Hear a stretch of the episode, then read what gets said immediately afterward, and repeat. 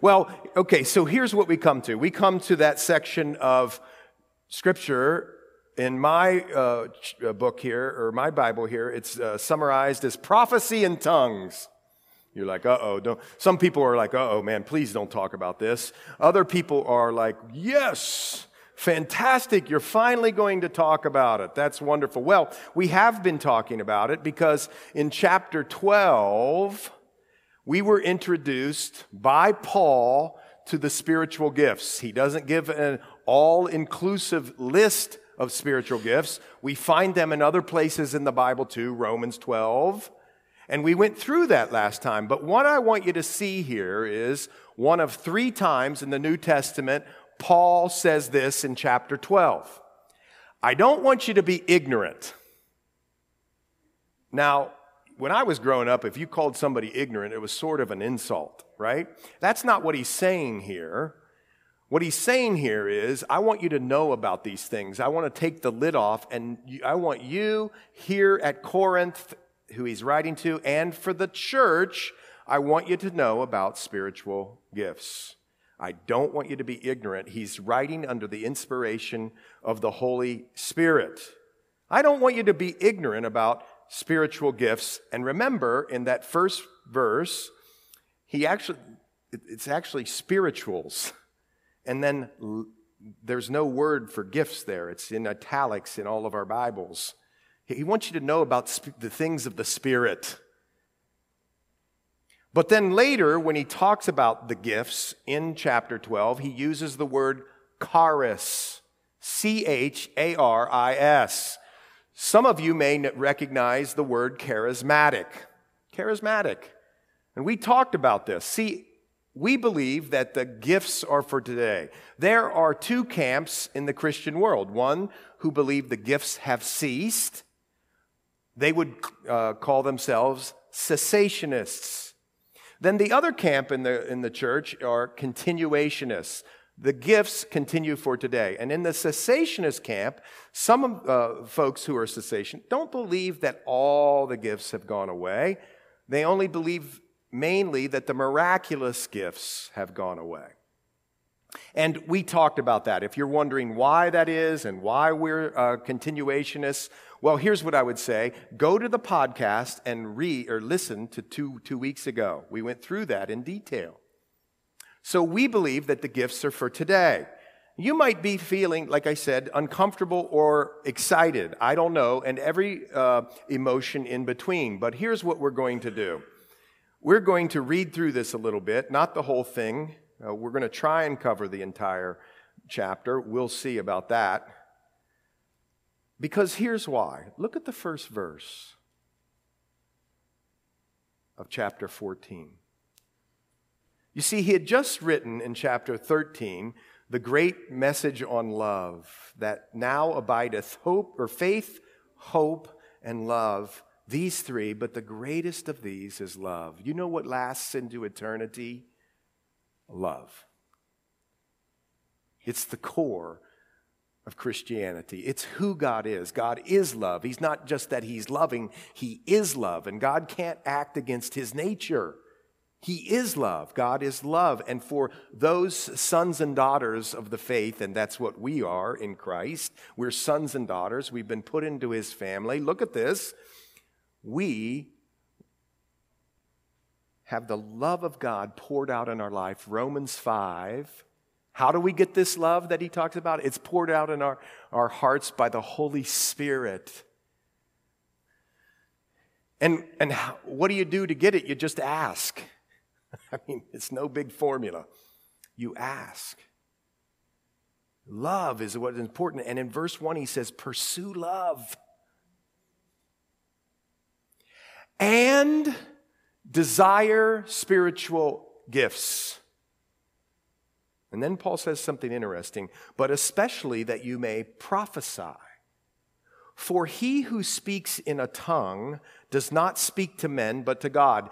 If we were going to go over one verse the entire day today, I would want you to just remember this about tongues is that tongues is speaking not to men, but to God. Listen, tongues is not on the horizontal. I always get horizontal and vertical mixed up, but I think I'm right this way. It's not this way. Tongues is not for me to communicate something to you about yourself or myself. I mean, I, all I do is just read. Tongues is Godward. So here he says, speaks in a, t- uh, for he who speaks in a tongue doesn't speak to men, but to God. For no one understands him. However, watch this, in the Spirit, he speaks mysteries. But he who prophesies speaks edification and exhortation and comfort to men. He who speaks in a tongue edifies himself, but he who prophesies edifies the church. I look at this. I wish you all spoke in tongues or with tongues, Paul says, but even more than that, you prophesied. For he who prophesies is greater than he who speaks with tongues, unless indeed he interprets that the church may receive edification. Now, what is going on here? Here, I want to just turn you back real quick.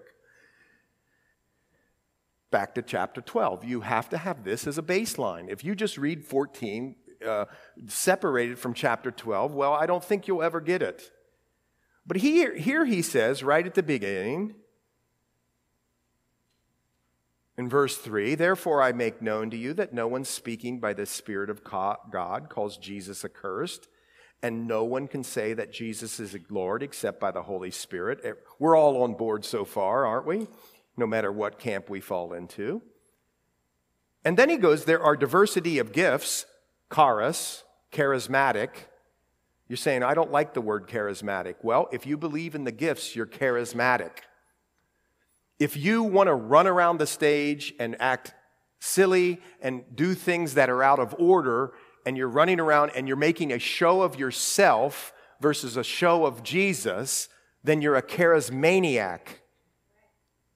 That's different than charismatic. You get it? But if you believe in the gifts, that's charis. Don't you love charis? You love gifts. I love gifts. Well, here he says, there are diversity of gifts, but the same Spirit. There are diversities of ministries, but the same Lord. And there are diversity of activities, but it's the same God, watch, who works all in all. But the manifestation of the Spirit is given to each one for the profit of all.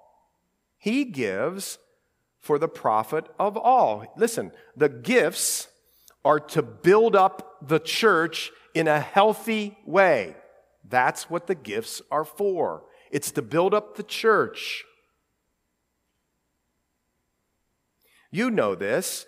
And what was happening in, in, in uh, Corinth, he was addressing a specific problem. And the problem was that they were obsessed with spiritual gifts in an inappropriate way. It was the ultimate, the end all, the be all. And that's inappropriate.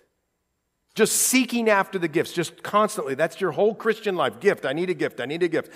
That's inappropriate. And yet, Paul says, pursue or desire spiritual gifts. So he's not against gifts, he just wants it in a balanced way. Are you, everybody tracking with me?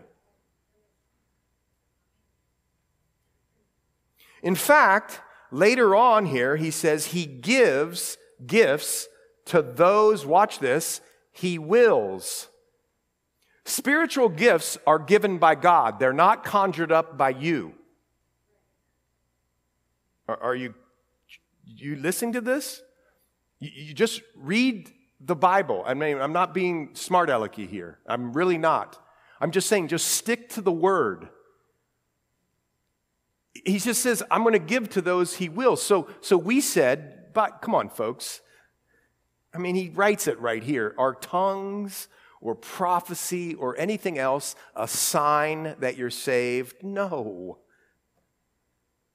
If anybody teaches that, that's wrong. And I'm not being critical here. I just read the rest of chapter 12. It says this God has appointed these people in the church apostles, prophets, teachers, miracles, gifts of healings, helps, administrations, variety of tongues. Verse 29, chapter 12. I mean, he says it plainly. Are all apostles? Are all prophets? Are all teachers? Are all workers of miracles? Do all have the gifts of healing? Do all speak with tongues? Do all interpret? See, the answer is no. But earnestly desire the best gifts, and yet I show you a more excellent way. And then he goes and he says, the most excellent way is when you're loving, when you're concerned more for the other than you are for yourself. And as the Holy Spirit brings this love to you that's poured out in your hearts, you're going to stick to the Bible and not be a show yourself. Guys, I turn on the TV with people uh, exercising the gifts, and I'm like, oh my gosh. It's like a spotlight comes down on the person, and they just want to tell you how amazing and spiritual they are because they're running around doing strange things, and the focus is on them. And that's never what the gifts are about. The gifts are for edifying the body so that we can glorify the Lord. Now, watch. We go back over and we're going to go through this. We're to pursue love, verse chapter 14, and desire spiritual gifts, but especially that you may prophesy. This is fascinating because as you go through this chapter, you're going to learn that Paul speaks in tongues. And he likes for himself speaking in tongues. Now, what did we say last time? that we were in chapter 12. He who speaks in a tongue is not speaking to men, but to God. What, what are tongues? It's a personal, personal language of prayer. It's given by God, whereby the believer communicates with God beyond the limits of knowledge and understanding.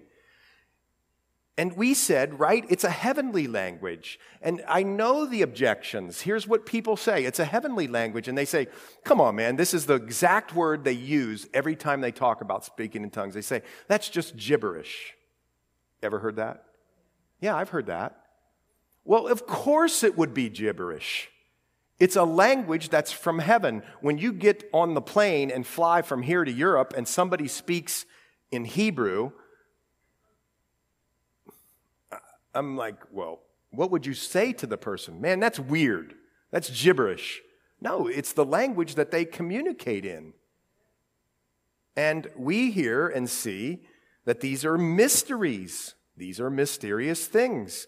But he who speaks in a tongue doesn't speak to men, but to God. That's verse 2. Now, you need to know this because this is really important. If you are a continuationist and you believe in the gifts of the Spirit, you need to know this verse, stamp it on your heart and your mind, write it in your Bibles, know it. And here's why. If you misunderstand that verse, you're going to have somebody come up to you and speak in tongues, and then if there's an interpreter, which would be the only way that it should be speaking in the public assembly, if there's an interpretation, and the interpretation is hey, Jan, uh, you know, I really don't like that you're wearing a gray sweater today. You know automatically that that's not an appropriate tongue. Why? Because a tongue is not speaking on the horizontal, person to person. What is a tongue? It's speaking to God. It's a praise, a prayer, a glory, a thanksgiving unto the Lord. How do I know this? Because, well, here's one famous verse Acts chapter 10. Or, excuse me, Acts chapter 2, although there is one in Acts chapter 10 as well. But in Acts chapter 2, you all point to this and we argue and debate over what happened on the day of Pentecost. But if you read it, Acts 2:11 says, "We hear them speaking in our own tongues, the one look, listen, what was the purpose of those people speaking in tongues in Acts chapter 2? It wasn't to evangelize the people who were all there. It was not that, in my opinion. It was to proclaim the wonderful works of God. Acts 2, verse 11. You can go read it. Acts 10:46. I was just going to tell you this. I jumped ahead. What did they describe when they, uh, uh, the gift of tongues were being given? They heard them speak with tongues to magnify God. Isn't that fascinating? It wasn't to tell Jan something that she should or shouldn't be doing. Our little, hey, little children, repent of your sin. That might be an appropriate thing to say, but it's not the gift of tongues according to the Bible. This is something different. God doesn't speak, or for he who speaks in a tongue doesn't speak to men, but he speaks to God. So, watch this. A true interpretation of the gifts of tongues will be that it's Godward. Isn't that interesting? This isn't just the ability to interpret the preacher's sermon in someone's native tongue. Because the sermon is speaking this way. Are you getting that? So it's devastating to the ideas that tongues is just a human language spoken for human benefit. And so you can go through that yourself, especially as we go through and make that the thing that is guiding all of this. He who speaks in a tongue doesn't speak to men, but to God. By the way, just ball, I'm going to take a little detour right here, and then I'll jump back into the sermon.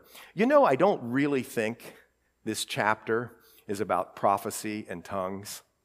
It's just the problem that he's dealing with. And so you see the nature of prophecy and tongues. What he's really dealing with is order in the church service. You know how I know that? Because he gives you a really very difficult thing to interpret. In fact, some of you in here, the hair on the back of your neck is going to stand up when we read verse 34 about ladies keeping silent in the churches. It doesn't mean what you think it means. What it means was the way the church was set up, they were having problems in Corinth with order because, look at the last verse of the entire chapter. Look at this. Let all things be done decently and in order. That is the, re- that is the purpose of this chapter. And now he's addressing certain things that were causing disorder. But in the midst of addressing the disorder or the disunion, he's telling you how to exercise the gift appropriately, and he's giving you the nature of the gift. But what really he's talking about is order. Isn't that fascinating? Here he says, remember, speaking a tongue doesn't speak to men, but to God. For no one understands him. However, in the Spirit, remember, he speaks mysteries. But, and when we talked about that last week, what's the nature of the tongue? Well, the nature of the tongue is that you're groaning and uttering, making utterances to the Lord that maybe you don't even understand, but you're doing it uh, towards the Lord. And what's fascinating is it's really interesting. It happens in here all the time. You know, you're burdened with something, you're you, have got a sadness about something, you have unforgiveness or bitterness in your heart, and you come here and you sit and you're just sort of existing, and then we get to sing praises unto the Lord and we pour out our hearts to the Lord. And what's really interesting is somehow, some way, He blesses you. When you pour out your life to the Lord, He blesses you. And you say, well, this is a language then that maybe you don't even understand, but it's Godward, and God, through Romans 8, and other places is saying that you can participate in that language and you're going to be blessed. In fact, the Bible says right here, I read it to you, that prophecy, which we'll talk about in a minute, edifies the church.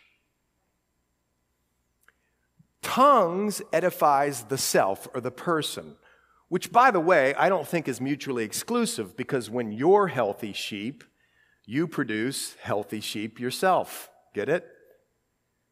And so, but, but, but tongues edifies you.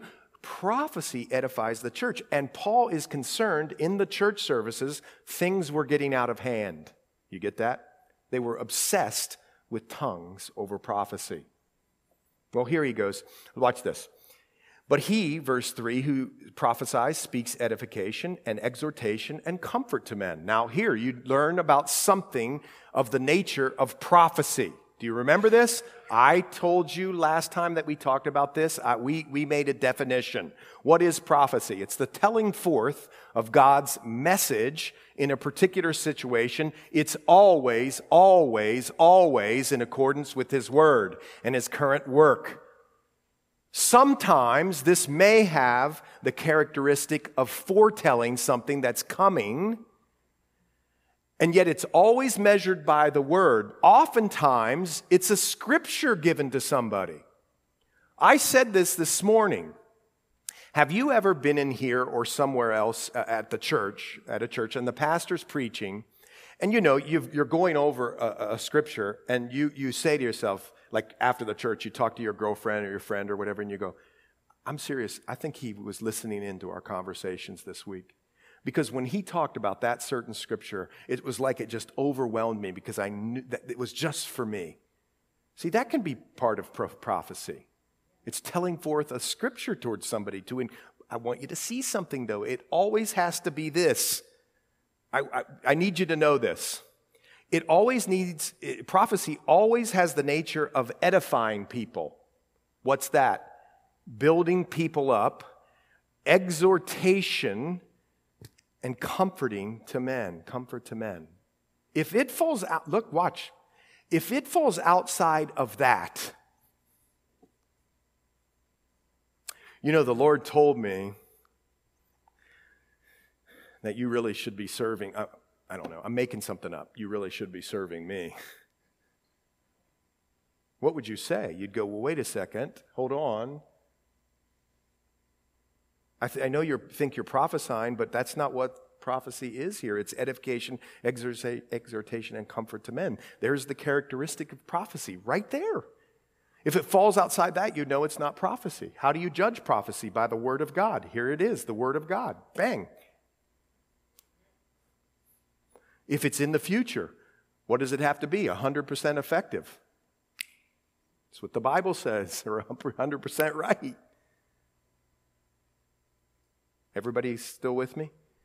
Okay, watch this. I wish you all spoke with tongues. Do you think Paul has a low view of tongues? Because listen, some commentators on this chapter thinks Paul hates tongues. I, I totally disagree. I think the opposite. He loves tongues. It's edifying to him. He's participating in it at home in his prayer closet. And yet, when he recognizes when he comes into the assembly, it could do a lot of harm. He who speaks in a tongue it edifies himself, but he who prophesies edifies the church. I wish you all spoke with tongues, but even more than that, I wish you prophesied. For he who prophesies is greater than he who speaks with tongues, unless indeed he interprets that the church may receive edification. So if somebody had a tongue here, and they stood up and they spoke in tongues, what would we say? Here's what we would say. We'd say, Oh, is there interpretation? There has to be an interpretation here in the church. And if somebody, if nobody said there was interpretation, we wouldn't be rude, we wouldn't be mean, we wouldn't shun the person. We'd just say, oh, you, okay, thank you, but you're going to have to sit down because there's no interpretation. We wouldn't be upset with them. And they, see, here, if you're going to exercise the gifts, you can't get upset. Are you catching what I just said? You're not to get upset. Because if there's no interpretation, it shouldn't happen in the public assembly. Now, we're going to talk about when and where we would exercise these gifts. And we'll do that. If I forget that, I want you to raise your hand at the end and remind me. But now, brethren, verse 6 If I come to you speaking with tongues, what shall I profit you unless I speak to you either by revelation, by knowledge, by prophecy, or teaching? Do you get what he's saying there? He's saying, if I come to you in the public assembly and uh, I start speaking in tongues to you, and you don't have the interpretation. it's like, hmm, well, thanks a lot. Because I don't get a word you're saying. I don't understand. I don't know. What would be better for us on the horizontal level is maybe you had a word of knowledge, or maybe you had a prophecy, or maybe you had a teaching. See, that would benefit us here in the assembly, wouldn't it? Even things without life, whether flute or harp, when they make a sound, unless they make a distinction in the sounds, how will it be known what is piped or played? For if the trumpet makes an uncertain sound, who will prepare for battle? So likewise, you, unless you utter by the tongue words easy to understand, how will it be known what is spoken? For you will be speaking into the air. There are, it may be, so many kinds of languages in the world, and none of them without significance. Therefore, if I don't know the meaning of the language, I shall be a foreigner to him who speaks, and he who speaks will be a foreigner to me. Even so, you, since you are zealous for spiritual gifts, let it be for the edification of the church that you seek to excel. He, it, this is just, folks, I don't got a lot up here, but I can follow this, and so can you. And here's why. If you believe in the continuation of the gifts, you know this. If you've been in the military, there's this certain uh, call that you know you better wake up and you better get in line. If you don't, you're going to be in real trouble with the sergeant or whoever, correct? But there's a different call for maybe at night. You ever listened to a funeral and heard taps play? That's a different call. And boy, is that touching right? When you've been to a military funeral, they're all different sounds. And what he's saying is there are these languages that are different, but if you don't understand the language, it means nothing to you. If you're not in the military, it means nothing to you. And what he's arguing uh, for here is not, he's not against tongues, but what he's saying is if you do it and stand up here and nobody can interpret it, it's really sort of useless because it can't benefit anybody. He's saying it's better just to prophesy in the public assembly. Look in verse 13. Therefore, let him who speaks in a tongue pray that he may interpret. That's fascinating. Here he actually says, why don't you just pray if you're so keen on tongues, pray that an interpretation would come with the tongue, you yourself. Make sure that it's Godward, and if it's an appropriate, okay, then do it. For if I pray in a tongue, my spirit prays. You get that? There's something here where your spirit connects with the Lord and you speak this heavenly language. That's how it is, but my understanding is unfruitful. Because there's certain things, Romans 8 tells us, you just can't articulate. You, you get that? There's just certain things you can't articulate. And when you connect in that way with the language, wow, you're being built up but when you do it with understanding, well, uh, you know, it could be unfruitful in this sense. There's no way to articulate what you're feeling. Just read Romans 8. He says it right there.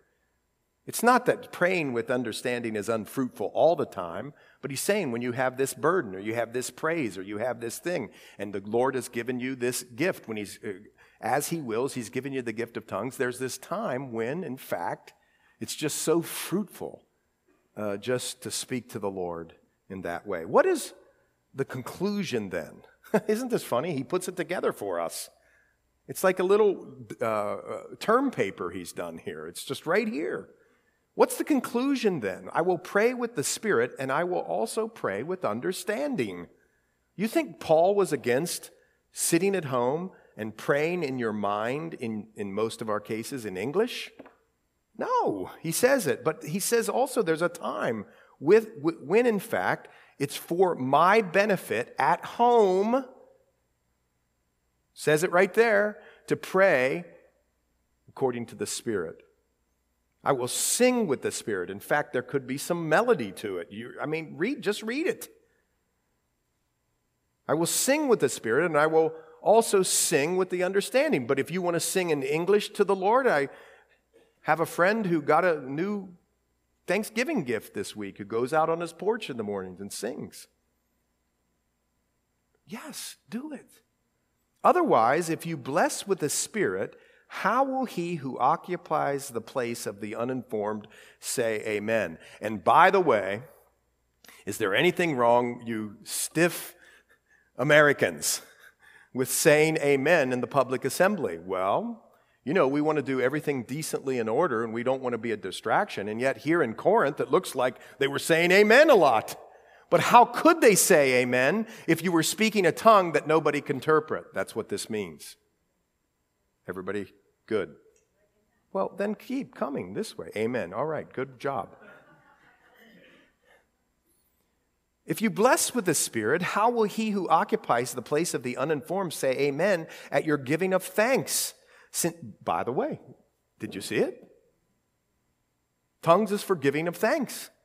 He just says it again. It's just over and over.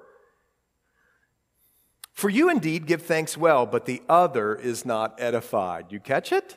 It's just over and over. He just keeps pounding the point. Tongues is fine, but look, if it's in the assembly, it's not as good as prophecy because prophecy edifies us all, tongues edifies you. I thank my God I speak with tongues more than you all. Do you think he's bragging? I don't think so. What he's saying is tongues is appropriate. Uh, yet, in the church, I would rather speak five words with my understanding that I may teach others also than 10,000 words in a tongue. You know what I would write above that sentence? Love. There's just the love of Paul, the love of Christ in Paul, just pouring out of his life. He says, You know, I have this gift, and I would love to just be at home and doing it, but and, and, and I'd love even to, you know, do it in the assembly, but I'm not going to do it because I know it could be harmful in some ways. You're like, harmful? Well, read on. Brethren, do not be children in understanding, however, in malice be babes, but in understanding being mature. In the law, it is written, with men of other tongues and other lips, I will speak to this people, and yet for all that, they will not hear me. Do you know this is from Isaiah 28? And here's my plug for Wednesday nights. You know what this is talking about? This is in the uh, context of when the people of God from, uh, were taken to Babylon. That's called the exile. They were taken to Babylon for 70 years, and you know what they had to listen to? Babylonian language. So they were listening to Babylonian language, and of course they learned it, yes, but at the beginning, when they got there, the language would keep ringing in their ears as what? A judgment and a curse. Because we've been placed in a place, and they speak another language, and you, it, it would just hit them in a way that would be different than us. You get it? Because they knew then, and they looked back at Isaiah 28, and they'd say, wow Men of other tongues I'll speak, yet for all that they won't hear me. Here's the most controversial verse of the Bible. You ready? I don't think it needs to be. It might be the most controversial verse of the Bible, or at least it's in the top 10, okay? It's this one. Therefore, tongues are for a sign, not to those who believe, but to unbelievers. You're like, wait a minute. You've just been talking and explaining Paul for 22 verses or 21 verses or whatever, and you're now saying tongues are a sign? I thought they were bad. See, I think what Paul's saying here is tongues are a sign to people who come into the assembly and you start speaking in tongues, and they're like, wow, this ain't good. In fact, you could take that down. You get it? It's not a blessing. It's a curse to me because I don't understand it. Are you getting it? In fact, you could take it farther than that. If people came in and they said, Well, I don't have that gift, and I don't think I'll ever have that gift. I don't even know if I'm in the family of God. I must be getting ready to get judged. Do you catch it? I think that's what the verse is saying. Tongues are for a sign. I don't think he means a good sign. I mean, I think he means a bad sign there. Tongues are for a sign, not to those who believe, but to unbelievers. But prophesying is not for unbelievers, but for those who believe. How is somebody going to sit here and listen to a prophecy who's not a child of God and say, Yeah, I know that's the, from the Lord, man? Well, they wouldn't. Of course they wouldn't. And yet, it can be a powerful tool. But if all prophecy and an unbeliever or an uninformed person come in, he is convinced by all, he is convicted by all. And so you can see that the Lord could even work out a bad sign or a good sign. Are you catching that? The Lord can do as he wills. And one of the things he can say and, and convict us about is wow, there's something going on there that's very, watch this, very balanced and very loving And these people really care. I don't know what it is, but they're really impacted by the Lord. They exercise these gifts and they do it in a loving way. And they do it so much they even take into consideration me, who's an outsider. Paul. And there's, I want to know more. I think that's what is sort of what they're saying there, or Paul's saying there. And thus the secrets of his heart are revealed. And so, falling down on his face, he will worship God and report that God is truly among you. See, if there's this thing that you have about gifts, okay? I, I realize there are people in this sanctuary that don't believe in the gifts. I, I get it.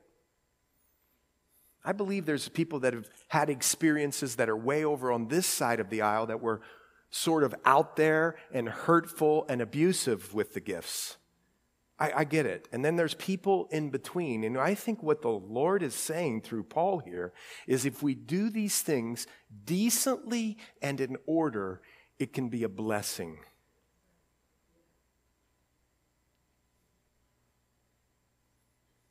And then he goes into the order in the church meetings.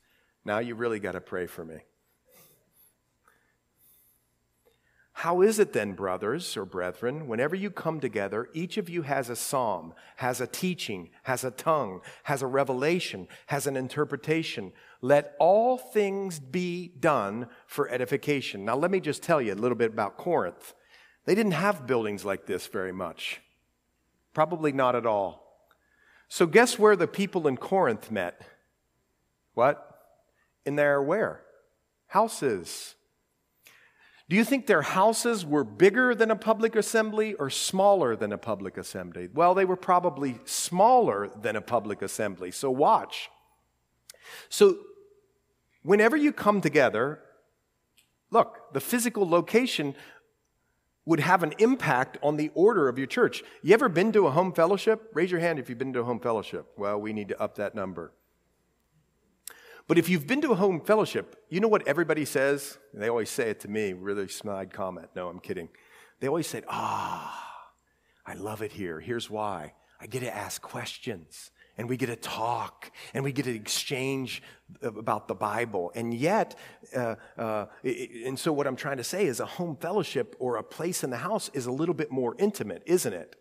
And the order and the distraction of singing a psalm or having a teaching or having a tongue or having a revelation or having an interpretation, it's little more conducive to that. But let me ask you something. If we were in here or in a bigger church, let's say you go to a 3,000 person church and you have somebody walking up and down the aisles, not even ask, ask, acting crazy, but just walking up the aisles and prophesying over and over again, how distracting would that be? Wouldn't that be distracting? Because it's just a different deal. And what happened here is, I think, and many people think, is that he's telling you what would happen in the intimate settings in Corinth. That each of you would have a psalm. That's good to have a psalm. That's great. There's a place for that. Each of you has a teaching. Each of you has a tongue. That's wonderful, has a revelation, has an interpretation. But let all things be done for edification. And as you grow into a bigger church, you see, these sort of things can interrupt the order. Not that you're tied to the order. You still have, uh, uh you're still responsive to the Holy Spirit. But see, we're, we're trying to do things for the edification of the body. It, I always think of it this way. My mind is so weird, and I hate to bring up a football analogy, especially after yesterday.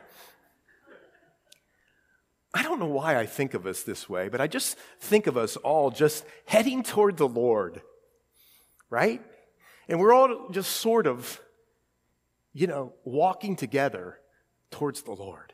And sometimes people over there get sort of ahead. And that, that's okay, but sometimes people way out there get sort of behind.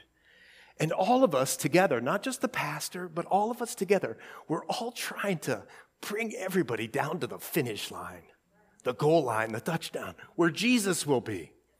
Of course, He's with us. Yes, we know that by the Spirit of God, but we're all trying to get there. And sometimes, even though you want to exercise your gift, sometimes if it's disorderly in the public assembly, it's not for the whole benefit, maybe for that person or that person. And you're just, it's just sort of getting us out of rhythm to what we're trying to do, which is trying to edify each one of you. You know that? Look over there. We picked that on purpose. You know what the goal of our church is? To equip you for your ministry, Ephesians 4. We take it right out of Ephesians 4. We're trying to equip you now to go do your ministry. In other words, we're all coming down towards the goal line together. And some get ahead, some get behind, but keep equipping, keep equipping. And see, in a home fellowship or a believer's meeting, there's room and intimacy for that exercising of the gifts. But recognize that a gift, hopefully, is happening right at this second, and that's teaching. So, why would the Holy Spirit interrupt the Holy Spirit in the public assembly? Do you get it? And so we're just doing it decently in order. Do we think there should be a time to exercise the gifts? Well, one, a couple people in my family have been on me about that. And the Lord is really speaking about that. And you know what? December 29th at 7 p.m., we're having koinonia. And we're just going to wait on the Lord and see what the Lord does. And if we are there to exercise a gift, well, we're going to do it. But we're going to do it decently and in order. There won't be any running around or anything like that. And yet we're going to exercise the gifts if the, God, if the Lord calls us to it. Maybe it's a prophecy. Maybe it's a word of knowledge. Maybe it's a gift of healing. We're going to do it. We're just going to wait on the Lord. Because remember, He gives as He wills. We're not going to manufacture anything. We're just going to see. And if somebody stands up and does something or says something inappropriate, you know what we're going to say? Okay, that's not for today. We're, let's, let's talk about that later. Okay, watch this. All things are to be done for edification. Now watch this 27. If anyone speaks in a tongue, he gives the he gives the rules. Now if you come together and and you know you've progressed from a smaller church to a bigger church, let all things be done. If anyone speaks in a tongue, now why would he say let there be two or three at the most? Come on. If you're in the public assembly and you have 75 And then you're trying to fit in, you know, other things and maybe other gifts. Well, that's disorderly. And then you're to take turns and you're to let one interpret. But if there's no interpreter, let him keep silent in the church. I want you to mark that. Do you see the love right there? Please see the love. You see what Paul's saying? Paul's saying, in a, in a sense, you know, when I get into the public assembly, Paul is probably saying, or the people I know who have the gift of tongues, oftentimes the gift comes to me, but guess what I do? I keep it zipped. Because there's never there's no interpreter. And so i love these people and i want everything to be done decently in order. It's not about me it's about them. Get it? And so he says and let him speak to himself and to God. Let two or three prophets speak and let the others judge. Did you notice he gave some order for prophecy too? He's not just picking on, so to speak, tongues, but he gives an order for tongues. And then he says something really interesting. Let the prophets uh, speak, but then there others judge. Judge what? Judge the prophecy. That's why we're saying there has to be somebody, mature believers, who are there while the gifts are being exercised so that they can judge the gift. And if it's inappropriate, they have to just say, that's inappropriate. Let's talk about that later. Is there anything wrong with that? Is that mean? No, it's just being according to the Bible or biblical.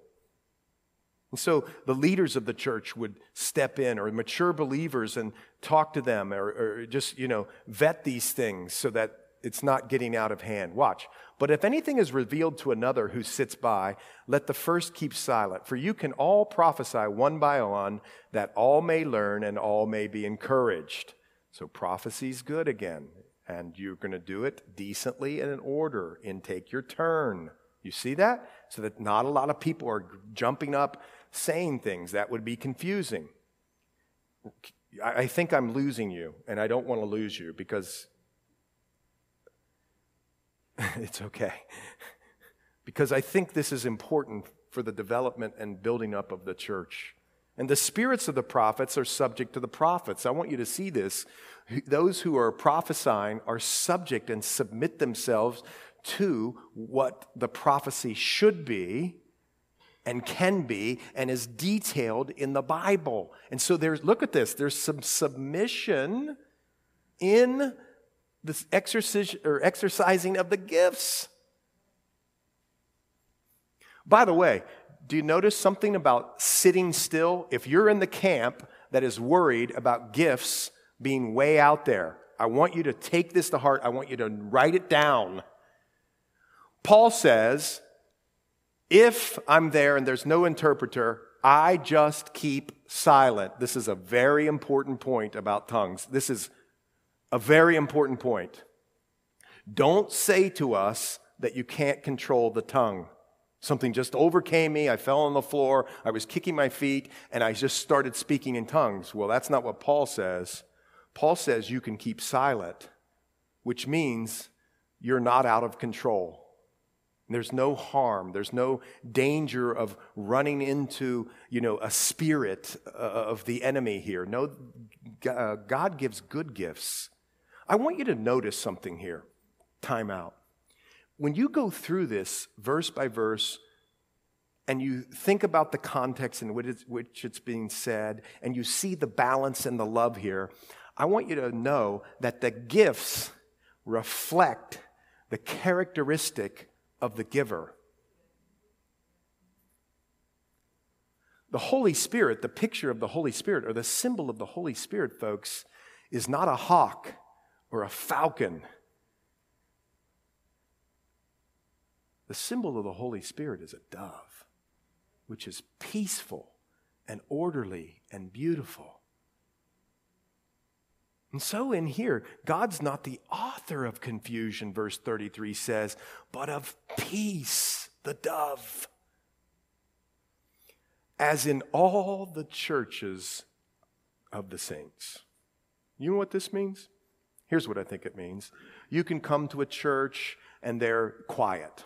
Or you could go to a church and they're a little bit louder. You could go to a church that wears ties. You could come to a church that wears sweaters or t shirts or jeans. There's different ways in which people worship, and that's okay as long as in every church and in every style, watch, there's no confusion, but there's peace at the heart of it. There's a balance this is beautiful, folks. This isn't something to fear or to be or to shirk. No, this is something that's beautiful and it builds us up. Okay, now watch. Here's how I know that this chapter is more about order than it is about, oh, yeah, she clears her throat here on this one. It is about order than it is about any certain gift or tongue because now he t- says something that you're going to, even as I read it, feel like it's difficult. But I want you to see something, verse 28. Go back up to verse 28 before we read verse 34. It says, If there's no interpreter, let him keep silent in the church. Did any of you get mad about that? Nope, none of you did. Now watch this. Let your women keep silent in the churches verse 34 for they are not permitted to speak but they are to be submissive as the law also says. Now you know something from 1 corinthians 11 if you've been following with us. You know that in 1 corinthians 11 it said that ladies are to prophesy and to pray in the church.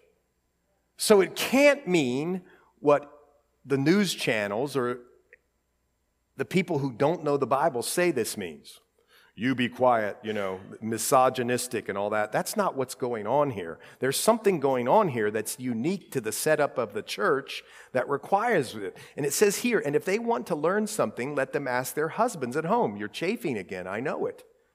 But it's not about that, for it's shameful for women to speak in church. It can't mean you can't speak in church you just have to be quiet all the whole time. It can't be that. We read 1 Corinthians 11. You prophesy, praying together, and that's what we do. And look here, we come together and we sit. How do we sit? If I was sitting down, I'd probably sit there with Jan. But you see, Paul set up the churches like the synagogue was. What happened in the synagogue? On one side of the aisle were the men, on one side of the aisle were the ladies. Even marrieds, they didn't sit together. And apparently, when they got to Corinth, they instituted this setup. And while somebody was teaching or expressing a gift, Gertrude, Gertrude yelled over to Bernie, Hey, Bernie, what's going on here? And Bernie would yell back, Hey, hon, it's the gift of tongues. Or somebody got a gift of healings. And so, what Paul is just saying here, it's about order. It's not about one being greater than the other. They're saying if you want to talk about these things, because of the setup of the church, do it at home. Now, what do we do here? If somebody's out there and you know you're sitting beside your wife or your friend or whatever, here's what hopefully you do. You know, you've done it before. What in the world is he talking about right now? And you write a little note down, and then he'd write back, I don't know, that's, you know, or boy, that was an amazing point. Or maybe you whisper to each other. See, we don't have this problem. We sit together. What he's saying is, listen to the gift that's being administered. And at the time, it's teaching. Everybody okay with that? Well, some of you might not be, but I want you to examine that because it's about order. It's not about ladies being inferior or anything like that. We've already gone over that before. Did I spend too much time on that? Okay, good. okay, look in verse 36. Or did the word of God come originally from you? Or was it you only that it reached. If anyone thinks himself to be a prophet or spiritual, let him acknowledge that the things which I write to you are the commandments of the Lord. Listen. But if anyone is ignorant, let him be ignorant. In other words, if you're not willing to learn and to open up your mind in the right way, sometimes opening up your mind is not a good way. But what he's saying is, why don't you just take and listen to what I'm saying, which is a commandment of the Lord. But if anyone is unaware of these things and they want to continue to be unaware of them things, okay, that'll be you. Therefore, brothers, desire earnestly to prophesy. And look what he says here. And do not forbid to speak with tongues. Here he says, listen, if somebody has a tongue, we'll still let that happen there has to be an interpreter. We're not going to just shut it all down, but it better be in the appropriate way. That's what Paul's saying. But man, I hope what we would do together would be prophecy. It's telling forth of God's word, not, hey, by the way, prophecy is not teaching what I'm doing here today, although prophecy can be found and come out of the teaching. How do I know that? Because in this chapter, Paul uses a different word from the word that he uses in teaching. Prophecy's different. Okay, so desire earnestly to prophesy and do, do not forbid to speak with tongues. And then here's another key phrase let all things be done decently and in order. Recognizing that the giver of these gifts is peaceful but powerful. Where the Spirit of the Lord is, there's real freedom. Freedom from what? Freedom from sin and shame and guilt and hurts and unforgiveness and bitterness and lack of being content. And so, what we believe Paul is saying here is we want you to exercise those gifts. Just follow the prescribed method that comes from the Lord. Don't take it upon yourself to just figure these things out, although there is some mystery behind it. Adhere to these principles, And in that, there'll be a great balance and a great benefit unto all of us. Let's pray.